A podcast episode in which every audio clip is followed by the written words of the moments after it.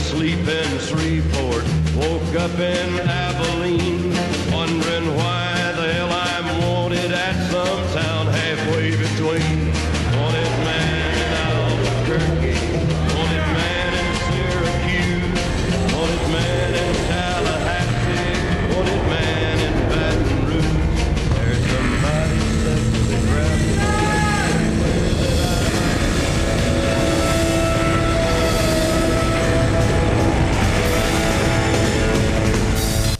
This Yes. is hell. Your eyewitness to grief. This is hell. By the way, another side effect of getting the second dose of the vaccine appears to be uh, intense exhaustion and area wide internet outage. So sorry for not being able to do a show yesterday. Unfortunately, the internet was out in our area for a few hours, so our apologies. As of Saturday, following the most recent mass killing in Indianapolis, that city's third this year alone, CNN was reporting that the United States had experienced 147 mass shootings this year. They were citing the Gun Violence Archive, a not for profit that tracks mass shootings in the United States. Since that report four days ago, there have been eight more mass shootings, at least, and I think there have been more. None of those shootings are considered mass murders by the Gun Violence Archive, as they define mass murder as four or more people being killed. And in the recent shooting in Kenosha on Sunday, three died, while in another stabbing in Houston, two died. Or, sorry, shooting. So far, the GVA, the Gun Violence Archive, says there has been there have been 11 mass murders in the U.S. this year. That means that we are averaging over one mass shooting a day, and every 10 days in the United States, we are witnessing another mass murder. Red flag laws and background checks, which are always suggested as a remedy immediately following a mass killing, have proved to be ineffective. The most recent mass killer in Indianapolis was still able to legally buy the gun he used despite his own mother, concerned about her son's mental well being, calling the police on him to take away his guns. And they did remove a shotgun from the premises. So, why can't we do anything, seemingly at least, seemingly can't do anything about mass shooting and mass murder? Why does it keep happening over and over again here in the United States? And why, after each horrific event, does it seem like we repeat the same old solutions that never seem to stop the next mass shooting and killing? And what is it about the United States that we have so many mass killings? We'll learn that, sure, it's because we have a lot of guns, but it's more than that when we speak with journalist Seamus McGraw, author of From a Taller Tower The Rise of the American Mass Shooter. Seamus has received the Freedom of Information Award from the Associated Press Managing Editors, the Golden Quill Award, as well as honors from the Casey Foundation and the Society of Professional Journalists. Seamus is also author of The End of Country Dispatches from the Frack Zone, Betting the Farm on a Drought, Stories from the Front Lines of Climate Change, and A Thirsty Land, The Fight for Water in Texas. You can follow Seamus on Twitter at Seamus McGraw.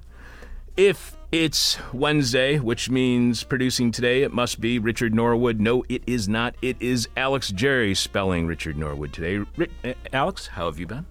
Uh, I tell you, angrily eating a quesadilla taco in the snow because the internet didn't work yesterday was uh, not the way to first have a quesadilla taco. You were, uh, it was already snowing when you left? oh yeah, I say I didn't know it was snowing until later on in the evening when I came over here to feed Mel. Oh, yeah, it's supposed to snow again today. Uh, you know, it's always Chicago when it's three weeks after opening day and it's still snowing. always outside. respect the last frost date. Everybody, all the gardeners out there, always respect that last frost date. Did you get screwed? Oh no, I always respected the last frost date. I got, I got my plants inside. I watched some of the uh, Raoul Peck series, Exterminate the Brutes, on the murderous history of white supremacy in the United States and globally. And to be honest, it's, it's, it's really good, and everyone should see it so they can understand the genocides committed by white people and why. But for me, in any history se- series, no matter how high quality the information given or how well written it is, as soon as reenactors get involved, my suspension of disbelief, my avoidance of critical thinking about the topic, it immediately snaps, and all I can think of is when this person went to college and got a degree in theater.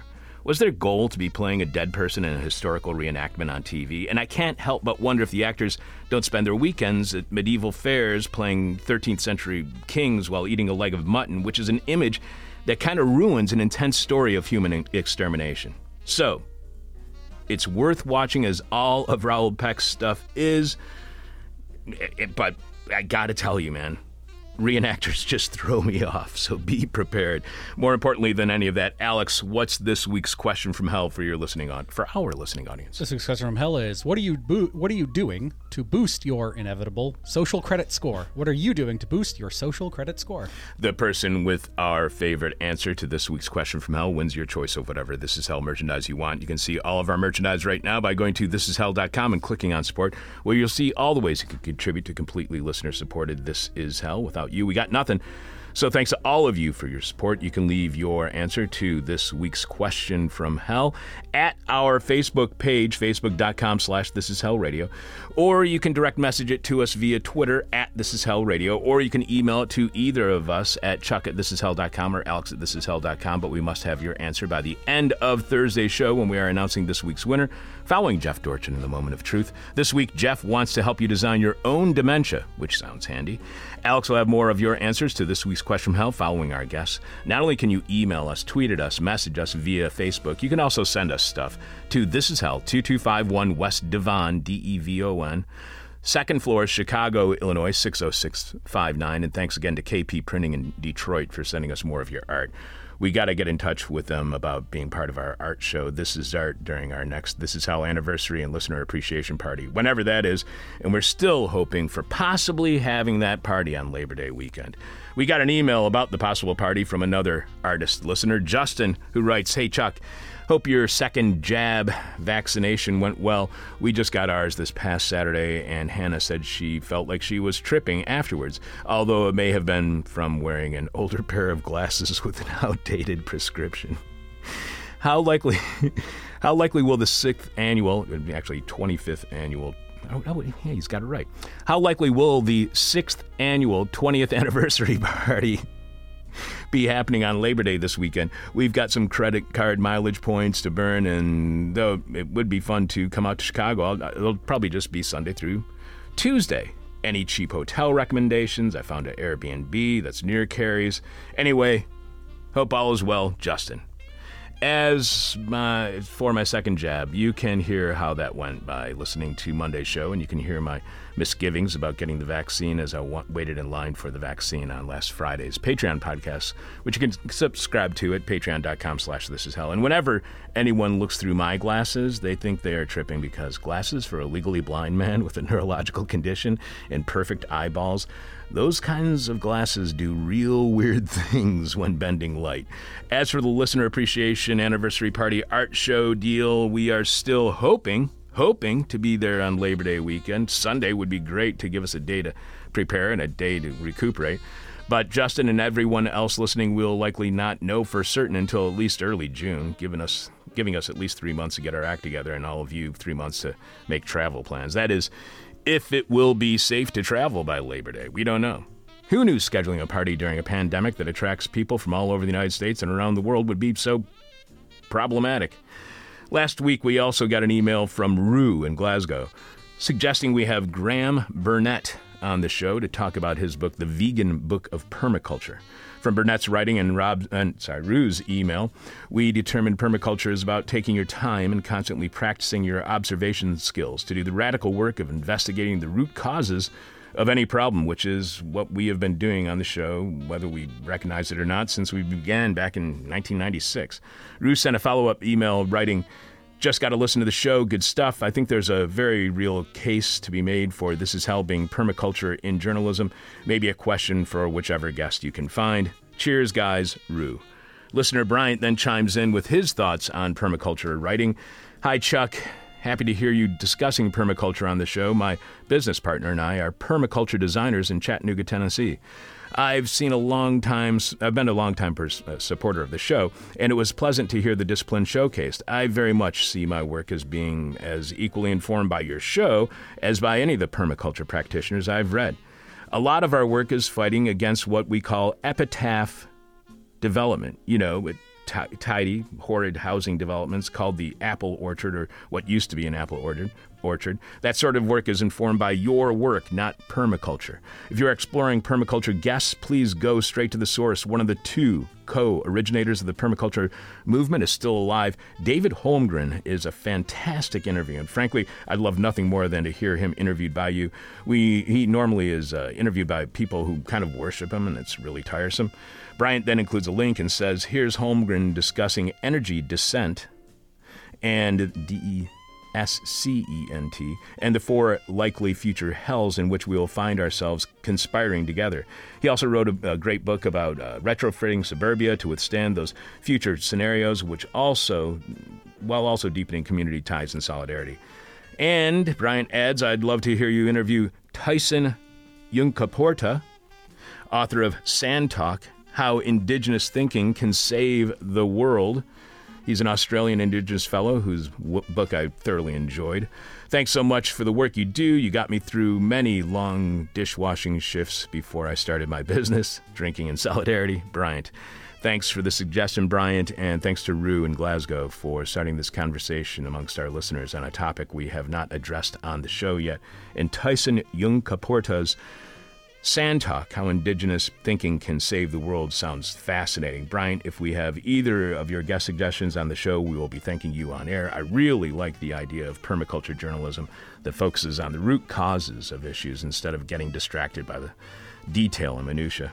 You can send your comments to, to, on the show, guest or topic suggestions to chuck at thisishell.com, DM us via Twitter at This Is Hell Radio, message us via Facebook at facebook.com slash This Is Hell Radio, or just send us stuff in the actual mail to This Is Hell, 2251 West Devon Avenue, Chicago, Illinois, 60659. Coming up, mass shootings and killings plague the United States, and there is seemingly no end in sight.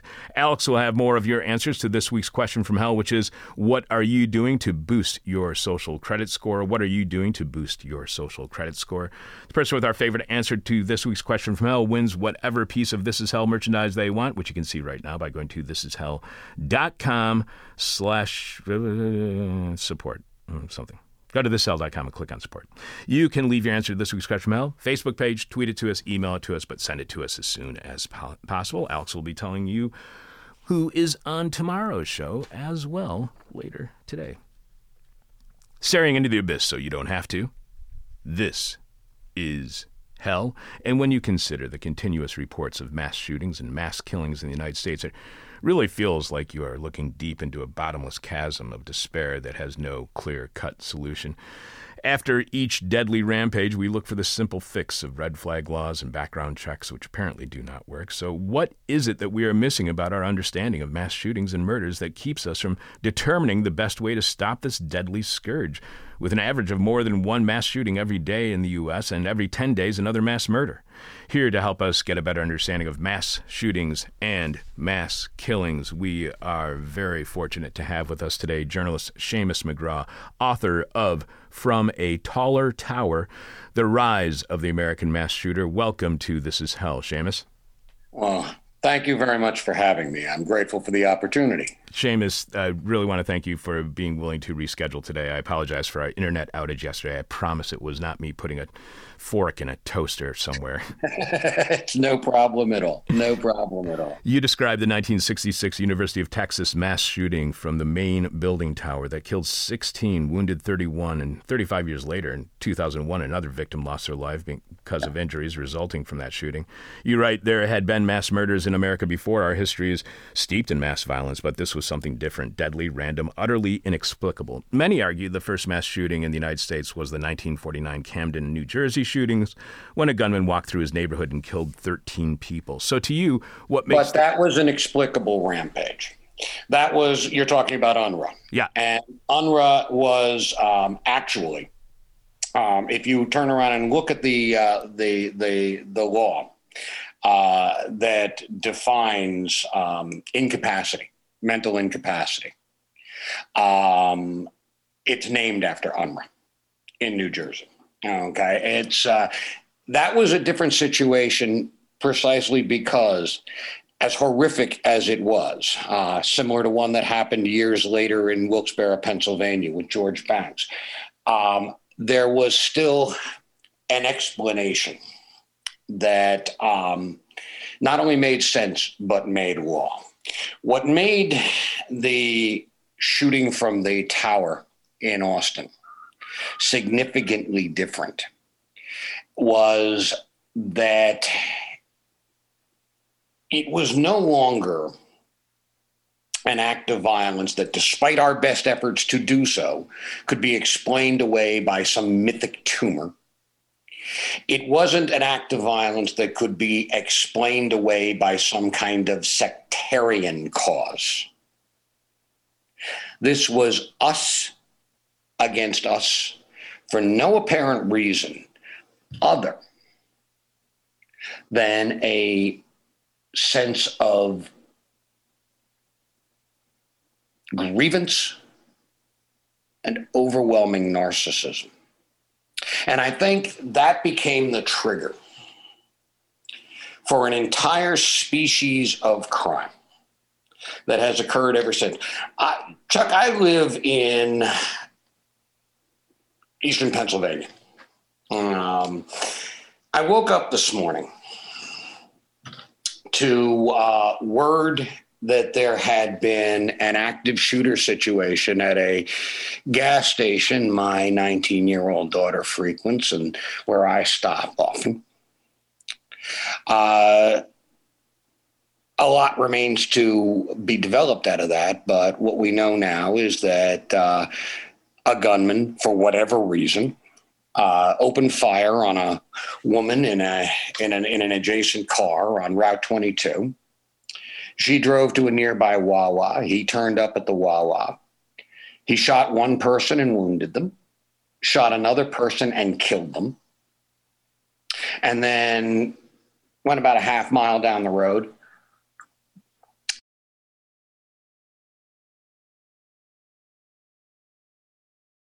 And you know what? There's a great deal we won't know about this.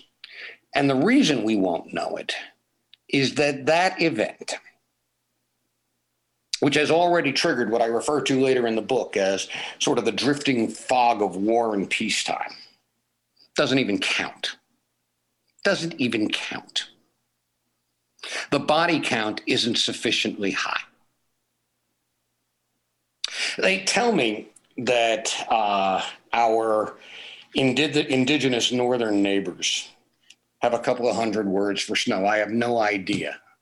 I have no idea whether that's true because I don't speak the language. I speak American. And we have way too damn many definitions for these kinds of atrocities that continue to happen the stereotypes that we have is something that you focus on and that you demystify a lot. One of them is that all these shooters are antisocial loners or suffering from mental illness, but they also had far too easy access to high powered weaponry. And all we have to do is limit that access and get them the mental help they need, and problem solved. Because those seem to be the only two ways we address mass shootings one side saying we need to address mental health alone, and the other side saying, sure, mental health, but also limiting access to guns used in mass shootings. Our mass mass shootings, are they just a toxic mix of mental health issues and access to guns, and that's it? No, but those, quite frankly, are the things that we talk about. And we talk about them to enforce to a very great extent. What I refer to over and over again as the silence between gunshots. There is no silence on earth deeper than the silence between gunshots, and we enforce it. Now, I'm going to take issue with something you had said earlier, Chuck, which is the idea that our laws, um, such as they are, don't work. See, I don't think that's true. But I do think that they haven't been given an opportunity to work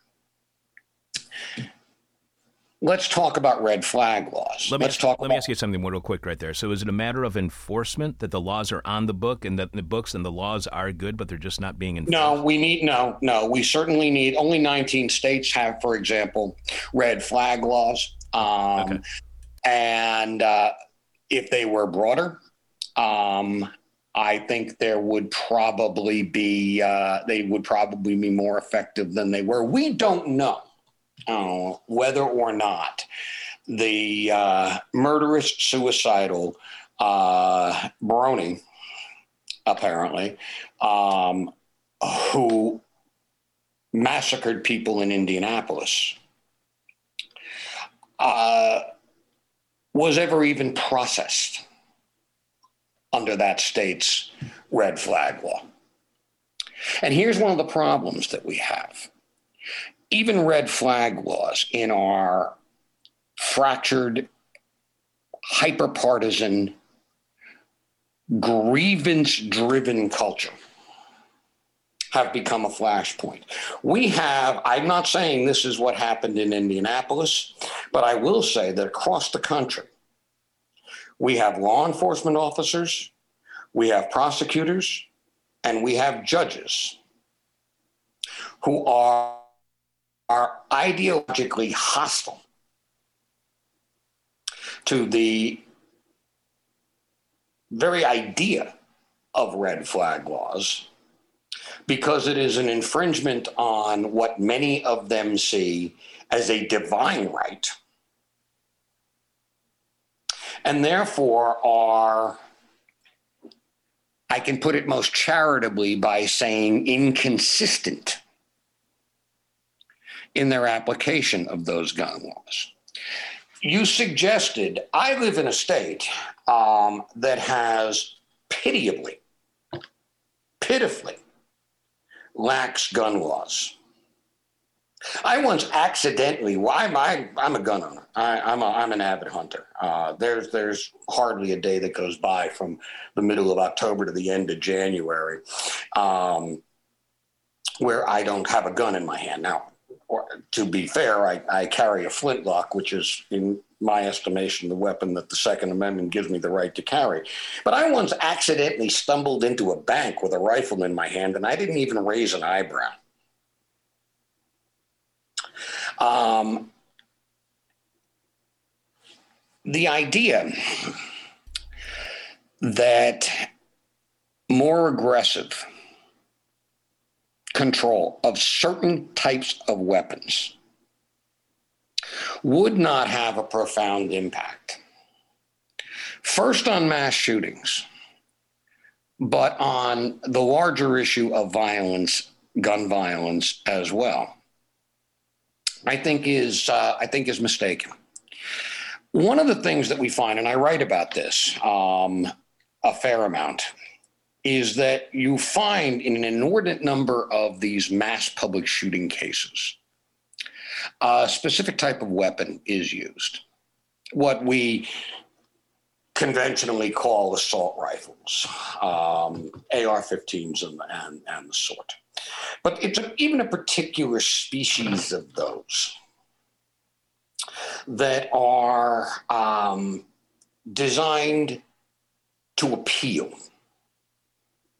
to a carefully marketed person. They become fetish items. If you were to reduce access to those, just those.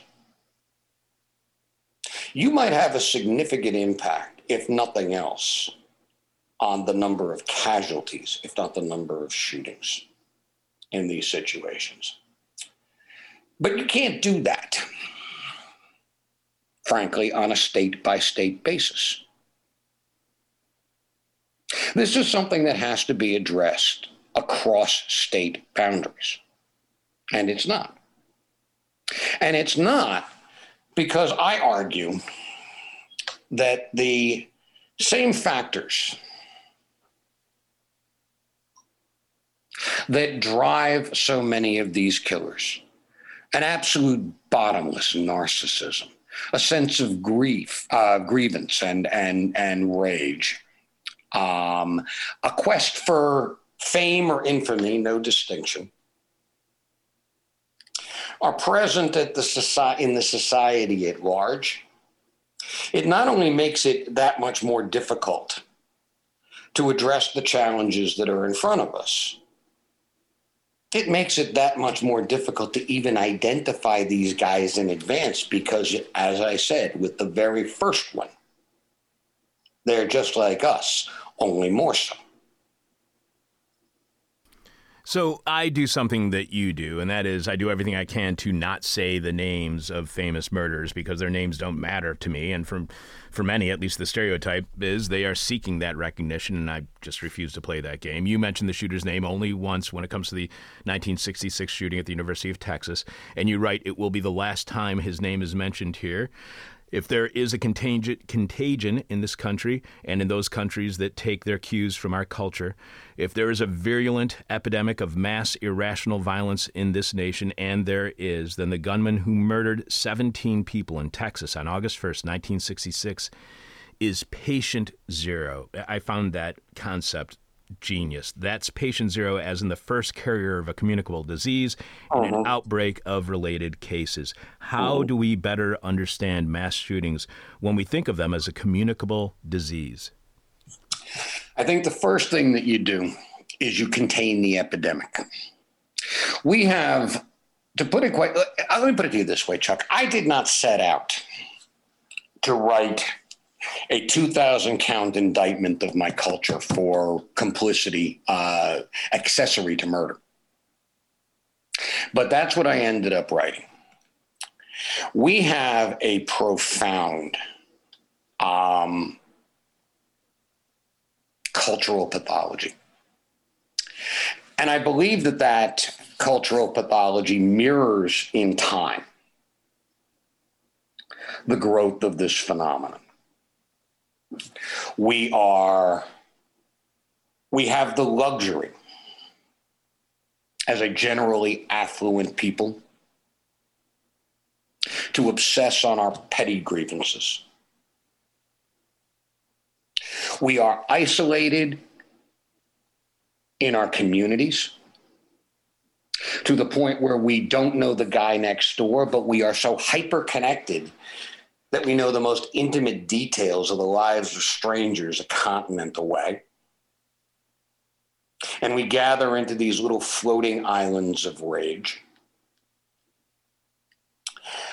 This exists in an atmosphere that has always, always through our history been drawn to violence, prizes the individual uber alles, and also has been shot through with a pervasive idea of bigotry and racism. These are things that can only be responded to generationally. It's going to take generations for us to confront those aspects. But there are things we can do in the shorter run. Now, I turned around and I said, for example, limit access to these specific weapons, the specific weapons that these killers often are drawn to and fetishize. We've done it before and it had an impact. Most of the deadliest shootings that have occurred in the United States in connection with this phenomenon have occurred after the 1994 assault weapons ban expired. Now, critics of that law and of the new proposal, proposals, have made the argument that, well, you know what, that was just cosmetic. That was just cosmetic. You were banning guns because they were ugly. And you know what? There's merit to that argument. There is merit to that argument. The reality is, you could, during the period of time before the law sunsetted, acquire a weapon that did effectively what the weapons that were banned did but they didn't have the same resonance for the particular guys who are drawn to these. You could tailor that even more finely, but we won't because of all those factors I mentioned before. You could turn around and expand background checks so that the same background checks that I would have to go through in a place like Connecticut, I would have to go through in a place like Pennsylvania. And that would absolutely, absolutely, that would weed out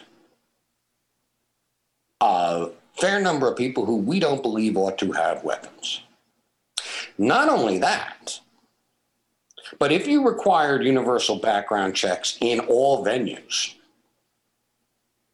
you would also prevent a significant number of firearms from slipping onto the black market. Every handgun in most of the, or every handgun, every firearm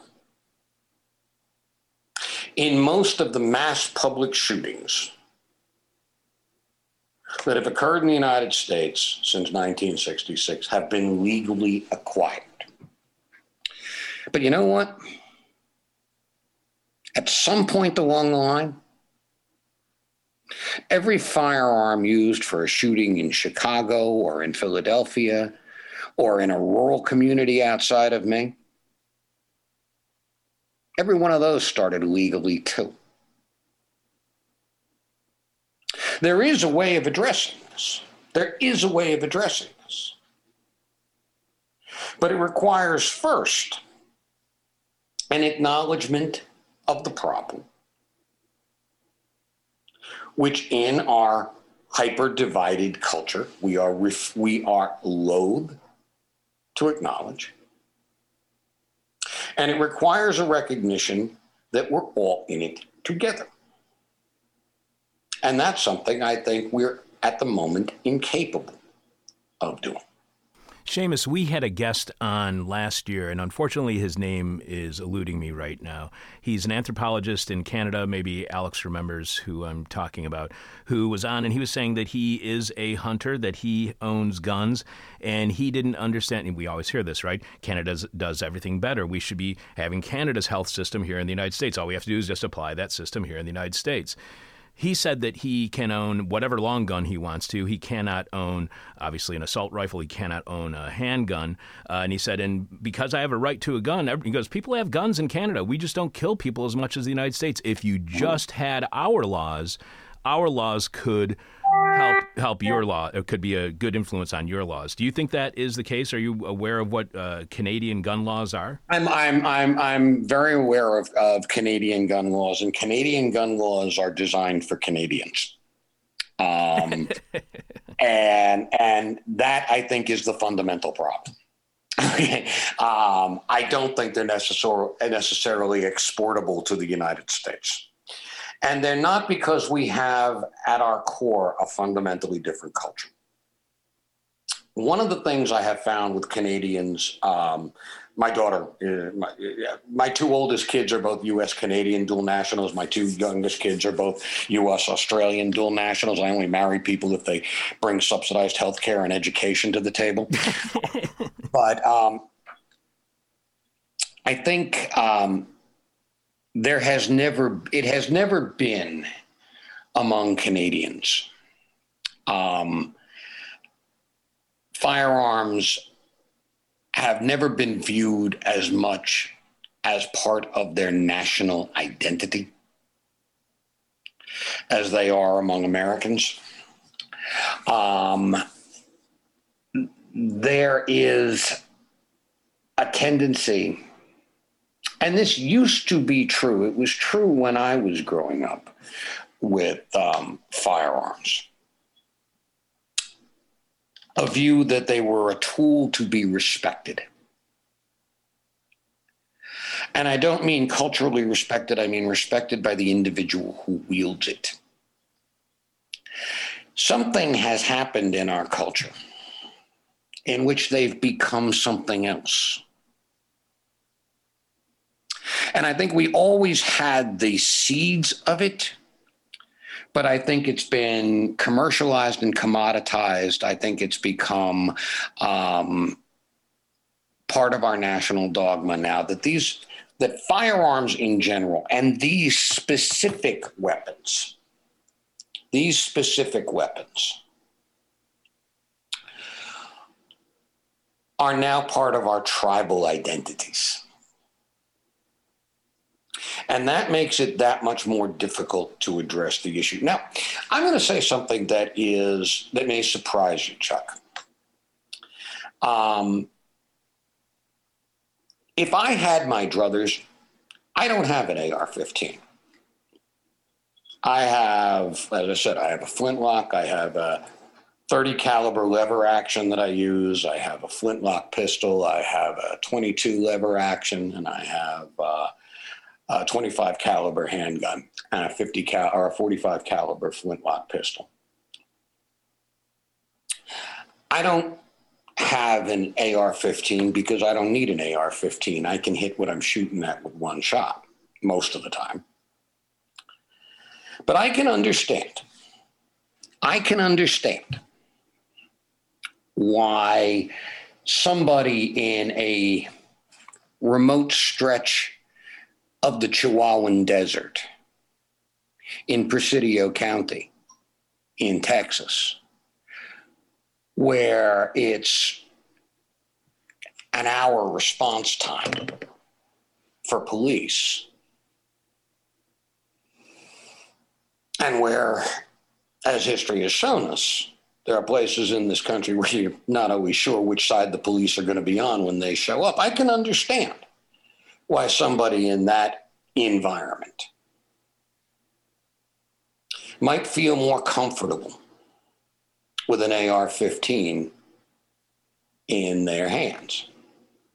I think it's the wrong choice. I think it's a terrible weapon for self defense, but that's their choice. What I would recommend in the best of all possible worlds is to turn around to that person and say, you know what? Sure, you can have one. You can have one. What I'm going to ask of you, though, is that you turn around and submit to um, basically the standard that used to be applied to get a concealed carry permit. We know that people who turn around and undergo those sorts of that sort of uh, that sort of check, statistics show us, are rarely, if ever, involved in the criminal use of a weapon. That might be one solution. The problem is, I can't get purchase on that. I can't get purchase on something like that because of the intractability of, frankly, an industry driven gun lobby that views any concession to common sense, common sense, as an erosion of their standing. And so they turn around and they fan culture wars that pit me against a guy who is not that different than me. Seamus, All over the country. Uh, Seamus, one thing that I, I, I just wanted to ask you about, it, it, I have 50 questions written for you, and the conversation that we've been having, I haven't even gone to these questions very often. I'm sorry. No, no, no, no, that's a great I can be long winded as all. No, no, no, no. It's not that. It's that we're having an actual conversation. You know that I don't need to just go to the questions that I've pre-written. And one of the questions that I did not pre-write because I did not know that is. Uh, I mean, I knew some of your hunting background, but um, one of the things that I've heard from uh, hunters who live in the southeast United States is that they need AR-15s because of wild boars. That wild. You know what? That's not. That's not. That's not. That's not. That's not just nonsense. Okay, that, that, that's why I'm trying to get find out from you. and that is that is the that is it is it is difficult and dangerous to bring down a wild boar and i can certainly understand it okay um, again you know same kind of regulations same kind of regulations but i can't get us there. I can't get us there. You can't get us there. We can't get us there. Because that firearm is more about more than the firearm. We have we have permission from no less a far right luminary than the late Antonin Scalia to do this sort of thing. We have his blessing in Heller, but we can't do it. And we can't do it because it has become a cultural flashpoint. And here's the thing, Chuck, and I think this is an important, I think this is an important issue. I have four kids. I have four kids who grew up in a household with guns. Not one of them has any interest whatsoever in my firearms or in my hunting because, in the culture in which they're growing up or have grown, they view weapons also as a tribal icon. They view all weapons to a great extent the way I view AR 15s. And again, specific um, examples of that weapon as a tribal totem to a tribe for a tribe to which they do not belong and have no interest in belonging. Now, here's the thing I'm one guy, therefore. I think to a very great extent, they are more in line with the mainstream of America as it is now, but certainly how, it, how it's going to be in 10, 15, 20 years than I am. And I believe sincerely that the intractability, the refusal to compromise on the part of a bunch of old white guys like me is in the long run going to pose a greater threat to what we now think of as the rights guaranteed by the Second Amendment than anything the most progressive gun control advocate could ever propose. I honestly believe that Lauren Boebert and Marjorie Taylor Greene and Louis Gohmert are a greater threat to the Second Amendment than Joe Biden ever could be. How are they a, a threat more than Biden then? Their intractability, their refusal to acknowledge the crisis that we are facing in terms of gun violence in this country, their refusal to entertain even the most modest approach. To not even eliminate, but reduce the casualties on this is ultimately going to, I think, in the public mind, eventually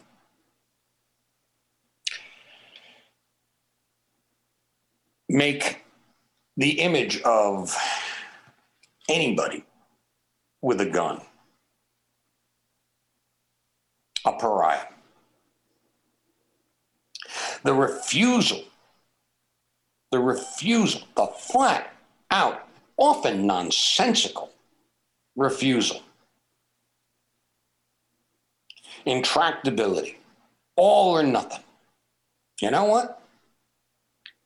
Metaphorically speaking, I'm not saying this in terms of violence, but you know what? I think I honestly do believe that Americans, by and large, have already turned away, turned against that kind of thinking. I honestly believe that you could fit every American who opposes the idea of expanding background checks to cover private sellers and gun shows. Um, I think if you were to turn around and take every one of the people that's left in this country and who opposes that, you could put them on a hundred and hundred foot yacht, borrowed yacht, um, out by the twelve foot line, and still have room for a steamer trunk full of three thousand dollar Italian made suits. Um, this is the culture is turning against this. Metaphorically speaking, you keep saying to me, I'll give up my gun when you pry my cold, dead hands from around it. A gun, by the way, they're always waving a flintlock when they do it. I would defy half of those guys to even load the damn thing.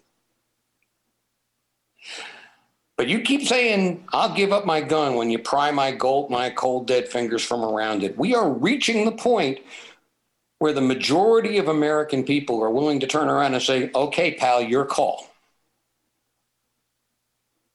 That's pretty frightening. Uh, I saw a quote last Friday at Insider. I don't mean that in terms of advocating violence. I don't mean that the American, the American. I think they're, they're not saying that's it. And you know what? Yeah, those those those cold dead fingers. They're gonna they're going to die of old age. yes, they they're are. going to die of old age and soon. So I saw this quote last Friday at Insider.com from Dr. Gary Slutkin, former head of the World Health Organization's uh, Intervention Department unit. He said, uh, This kind of gun violence is a disease, violence, and it is contagious. One event is a risk factor for another event, just like one event of COVID is a ri- risk factor for another event of COVID.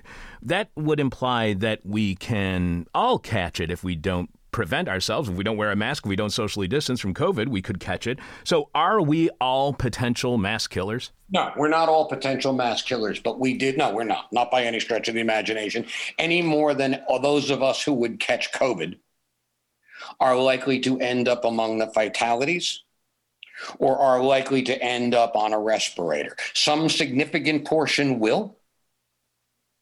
And the risk of that is something that should motivate the entire society. But just like the gun issue, it breaks along hyperpartisan lines. Okay, that it doesn't. In this, I think there's a, I think there's something even more insidious at play. When we talk about the contagion of uh, violence, the obvious is the the knock-on effect, the copycat effect that you see in this. Um, when you turn around and look at the massacre at Sandy Hook and how he was informed and how he was um, guided to a very great extent, um, it seems, by those killers that came before. In the book, I refer to it as one of the driving factors for these killers is to kill the last killer, to, supplant, to, to supplant them, to exceed them. That's the very obvious aspect of this pathology. But there are other ways that this contagion spreads. When we have an episode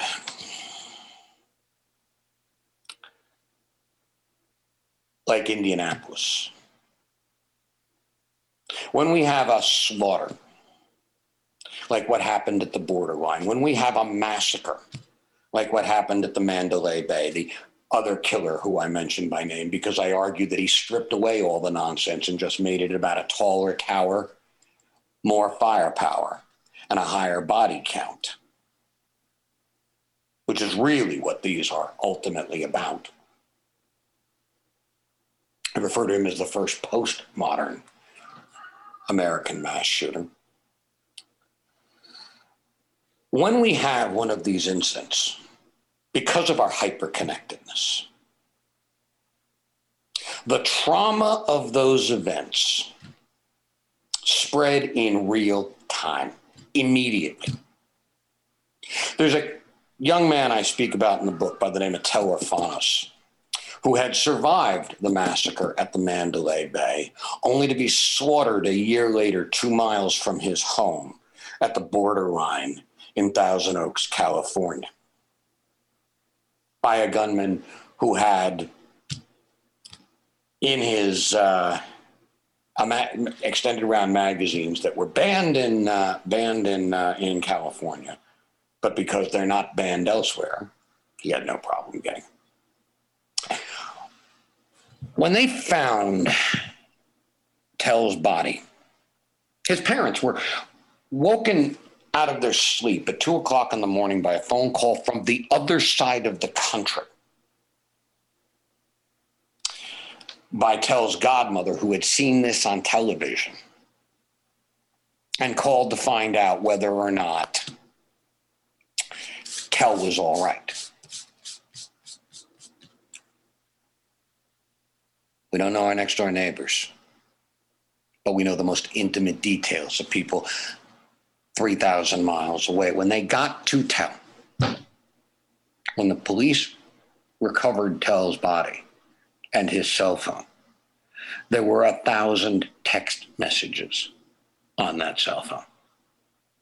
A thousand people who had been touched in real time by this atrocity and the trauma of that was not bound by the building in which the slaughter was carried out. It was instantaneous, it was immediate, it was instant.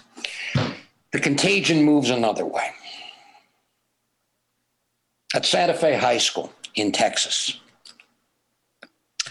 there was a young police officer in a prone position outside the school as they were trying to bring that slaughter to the end.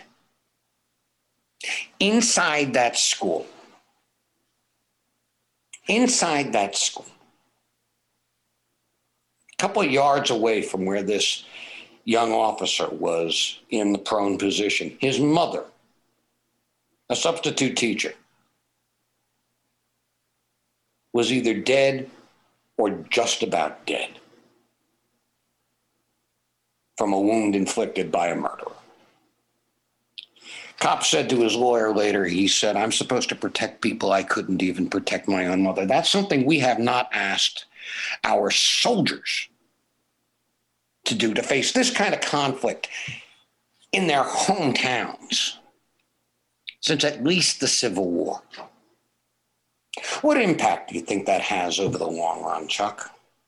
What impact do you think that has over the thoughts, the actions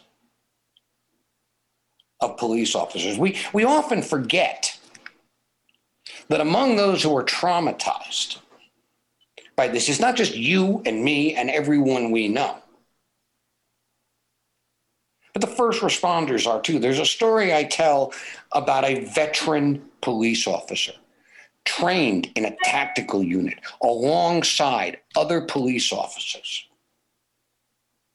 One of those office, one of those those tactical, he's a member of one of those tactical units that were first through the door at Sandy Hook. A veteran cop, a veteran, hardened cop. So overwhelmed by what he saw in there that he erased the memory and replaced it with a false one. When they questioned him, he insisted that he took the perimeter, that he never went inside the classroom. The other three guys on his team all said no, he was standing right there next to me. What's the societal cost of that, Chuck? Let me, let me take the contagion out one more level.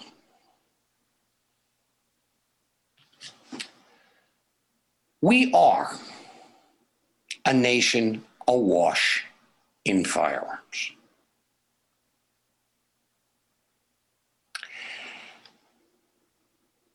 We are a nation that swims in the toxic waters of racial animus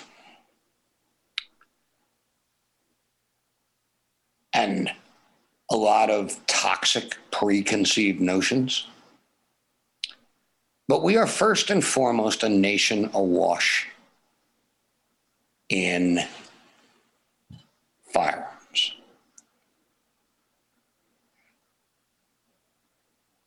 What do you think? What kind of impact do you think that has on police officers? We're not the only bigoted country in the world.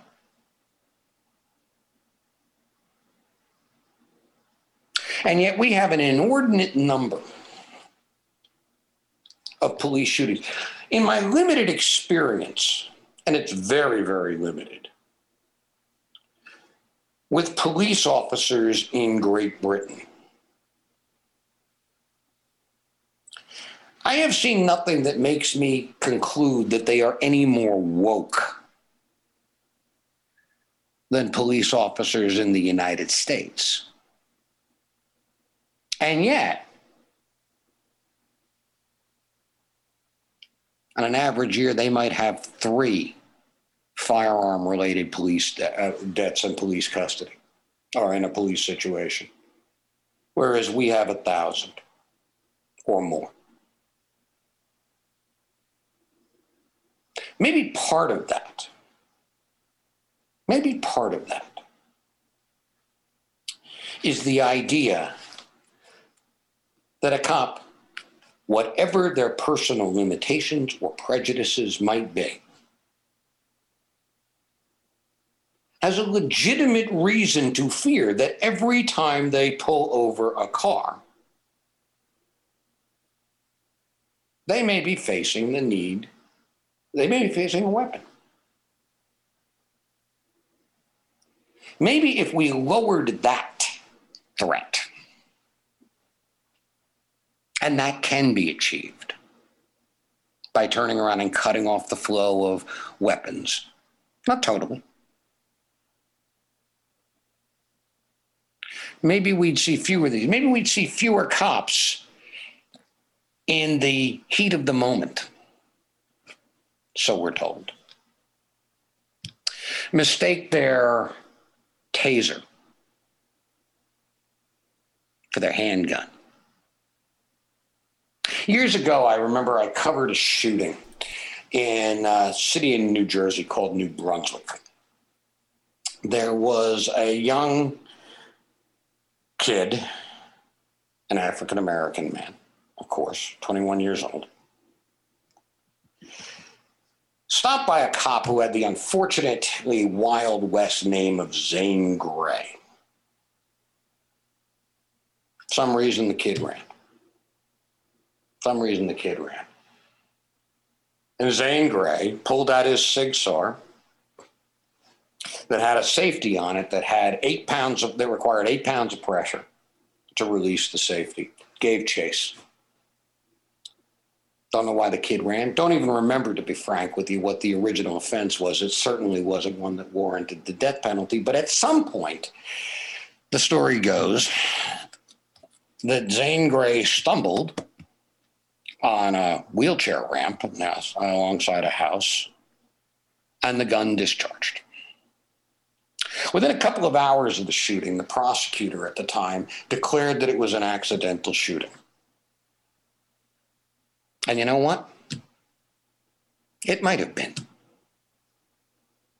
It might have been that this officer, overcome by fear, in a country overrun with guns may have in his fear applied an accidental few extra pounds of pressure on that safety. And the gun went off. But that's not an accident that needed to happen. That's not an accident that happens in a vacuum. That's not an accident that can be excused. That's an accident that has to be considered in the context. And I honestly do believe that if you lower the number of weapons on the street, you will reduce the likelihood of these kinds of things happening. And then we can begin the generations long process of trying to address the other critical underlying factors of it.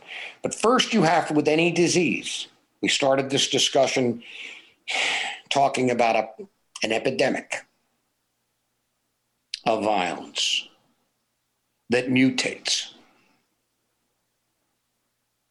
And the first thing that you have to do is treat the symptoms that are most likely to lead toward mortality.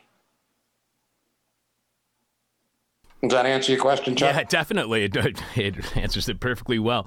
I've got one last question for you, Seamus. We have been speaking with journalist Seamus McGraw. He is author of From a Taller Tower the rise of the American mass shooter. You can follow Seamus on Twitter at Seamus McGraw. Our final question for each and every one of our guests, Seamus, is what we call the question from hell. The question you might hate to answer, or we might hate to ask, you might hate to answer, our audience might hate your response. You write the media has recently made a valiant effort to deny these mass killers the fame or infamy so many of them crave. The electronic media, particularly, now generally chooses to focus on those killed or wounded in these atrocities rather than aggrandizing the killers, but it may well be that in our desperate desire to find a cause, an, exclama- an explanation, a motive that will make sense of senseless shootings, we're still granting these murderers a measure of perverse celebrity when we publicize their manifestos or their social media postings aligning themselves with some dark movement. So, is the media pursuit of motivation then a pursuit of legitimization? And in learning that motivation, do we even ever actually learn the real reason for those senseless killings. Because the one the one thing I keep thinking about, Seamus, is that when we hear people say uh, the motivation is racial or they're targeting somebody because they're ethnic, religious, or gender identity, that that if we hear that as the motivation, that that kind of leads to a legitimization of that kind of killing, and that's what frightens me. I, I, could not agree with you more. In chapter four, when I talk about the uh, the uh, the killer at Christchurch, uh, one of our exports, um, uh, you, you, you just read that chapter and you can see how how strongly American culture influenced him and how much of a fraud, fake, and phony he actually is. How much of a coward he actually is. But let's take, take turn around and look at another one. My other daughter, my second daughter, lives in Atlanta and we recent had, recently had a massacre in Atlanta that dis, the dead were disproportionately Asian women and working in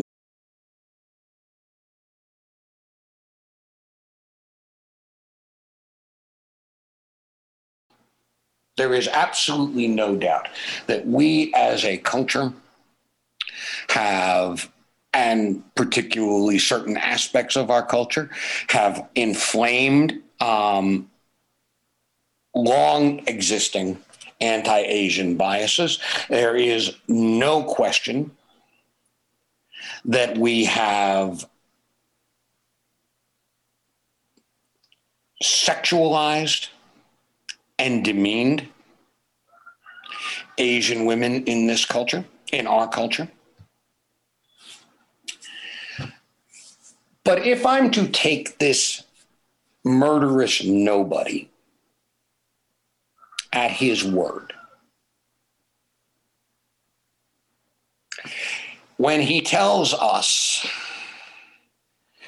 that he murdered these women because he could not control his own sexual impulses. What greater confession is there of the rank, base narcissism at the heart of these killers than that? So, sure,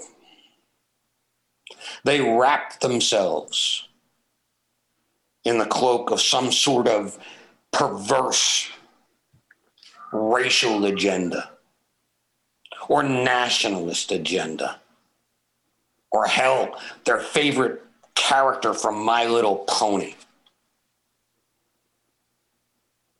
But at their core, at the core, they're weak, scared little boys who think that they're the center of the universe. And that Chuck. I'm afraid, is a condition that afflicts far too many of us. Not that we'll all be killers. but that it makes it that much more difficult to spot the killers when they're among us. And as you point out, it's it's the combination too. Is yes, it's the narcissism definitely, but it's the combination of that narcissism and then the victimhood that they also embrace. Absolutely. And you'll notice, Chuck, that I do not use the word victim to describe those people whose lives have been snuffed out by these killers or those who have survived and have shown immense courage. Because you know what? Very few of them ever identify themselves to me as victims. Now, victimhood is a mantle claimed by these cheap cowards. So I'll give it to them. Yeah, yeah, it's just very disturbing that these people believe that they are the most important thing in the world, that they're the greatest thing that's ever that's been the greatest thing since sliced bread, and then all of a sudden, they're at the same time, any problem that they have, they blame it on somebody else, and they never take any responsibility for any of their actions or any of their decisions. Seamus, this has been a fantastic conversation, and your book is incredible. And as we tell our listeners, so That's the that's the worst thing you can ever say to a nonfiction writer. what's that?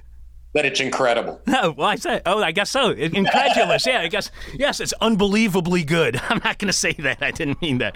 It's an ama- It's a very, very well written and very informative book, and it gives you perspective that you do not consider at other times, especially in these days of mass shootings when we desperately needed. Everybody should go read Seamus McGraw's book, From a Taller Tower The Rise of the American Mass Shooter. This is a really important book, and yeah, the massacre in Atlanta, you know, we've had at least 50 mass shootings since then. So it, that's how many they've been piling up. Thank you so much, Seamus, for being on our show. This really is an honor and a pleasure. And again, thanks for It's been a rescheduling. pleasure. Well, I, I don't want to say it's been a pleasure, but I, I've enjoyed I've enjoyed talking. All right. I promise I won't call your writing incredible again either. All right, take care, Seamus. You too. Bye. Bye. so at one point he said, "I'm going to say something that uh, may surprise you," and he then used the word "druthers." So that did surprise me. Also, uh, Alex, how many crows from a rooster? How many crows from a rooster? Got any guesses? I was counting them. This is a banner week or banner two weeks for a bird song, right? yeah. Because we had uh, Kevin Waite had like a sparrow or something underneath. The, I got emails from people saying that that mu- the uh, bird song was beautiful and they couldn't identify because they live in the Midwest. Well, he, uh, I think he's in the UK. I think he's in Durham. So if we have any UK listeners, uh, to go back and listen to last week's Kevin Waite interview, if you can identify that bird song, uh, I'll spring for sending you some uh, TIH merchandise. so uh, First person to do that. uh, guesses on how many crows? Seven? I Yes! Oh my I saw- God! I saw you write. For people who weren't listening, uh, Chuck was writing down and smiling every time uh, we heard a rooster crow. All of this is proof that this is not the media. This is hell. Alex, what's this week's question from hell for our listening audience? Uh, I did want to say, context aside, it was just nice to hear about Wawa again. Yeah, it was. Brought me back to my uh, Pennsylvania days. I've always been a Sheetz partisan myself, though. This week's question from hell. At least you didn't bring up Shaw's. This week's question from hell was Shaw's. It's a main, main place. They don't call it Shaw's, though. It sounds too much like Shoah. Far too much like it. Uh, what do you do? Uh, what are you doing to boost your social credit score? What are you doing to boost your social credit score? Mark C says, immanentizing the eschaton. Failing that, starting an anti-Substack Substack, I guess. David Z says, flushing after pissing in dark alleys. Ah. Chase C says, selling low-quality anti-capitalist NFTs where the only form of payment is personal social credits. Jack W says, CIAing my way into being the Secretary of Transportation. What are you doing to boost your social credit score? Shane M says, First, I have to find a mathematical expert on negative numbers to explain where I'm at now. Charlie B says, Just coincidence that Goofus has DJT hair? Mason B says, Rolling joints for people. Aaron D says, Starting a nonprofit for kids interested in Tuvan throat singing. Sweet. Justin M says, Increasing my social debt. Tom G says stealing Gallant's identity and starting a smear campaign to cancel Goofus. The reason is because I post I couldn't find a good image, so I used uh, Goofus and Gallant, the old school one, for this uh, Facebook post of this. What are you doing to improve your social credit score? Dan S says I'm the self-appointed president of the Society for the Free and Unpredictable Movement of Pedestrians. Fabio L says I would rather die than be pulled into this stupid social control game. Continues to Facebook. and finally, David G says subvertising. And in case you want to know, my favorite Tuvan throat singing band is Huun-Huur-Tu. They're really, really great. Write great songs about uh, how much they love their horses.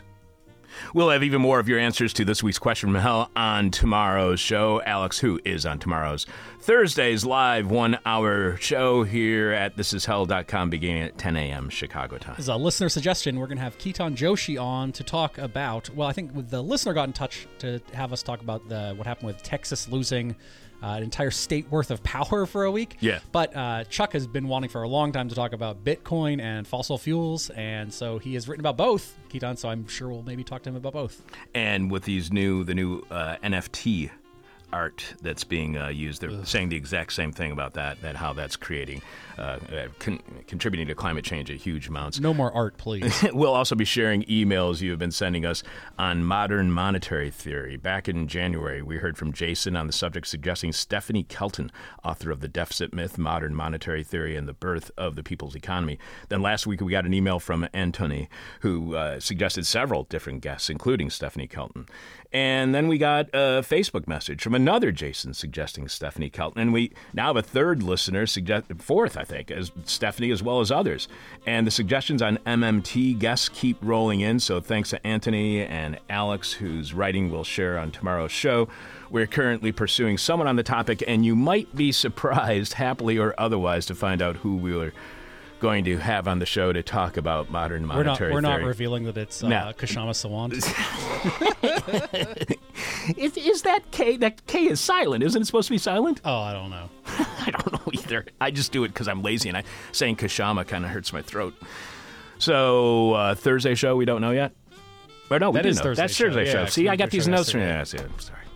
And during the moment of truth this week, Jeff Dorchin wants to help you design your own dementia, which will be handy. I'm your bitter, blind, broke, gap tooth radio show host, live streaming host, podcast host Chuck Mertz. Producing today's show is Alex Jerry. Thanks to Alex for producing. Thanks to our guest, Seamus McGraw. Thanks for rescheduling, Seamus. We told you so. This is hell. My demon is on my butt. Ah. My demon talks to me in profanity like a sailor. And my demon tries to knock me down. And my demon tries to put me on a hell ride.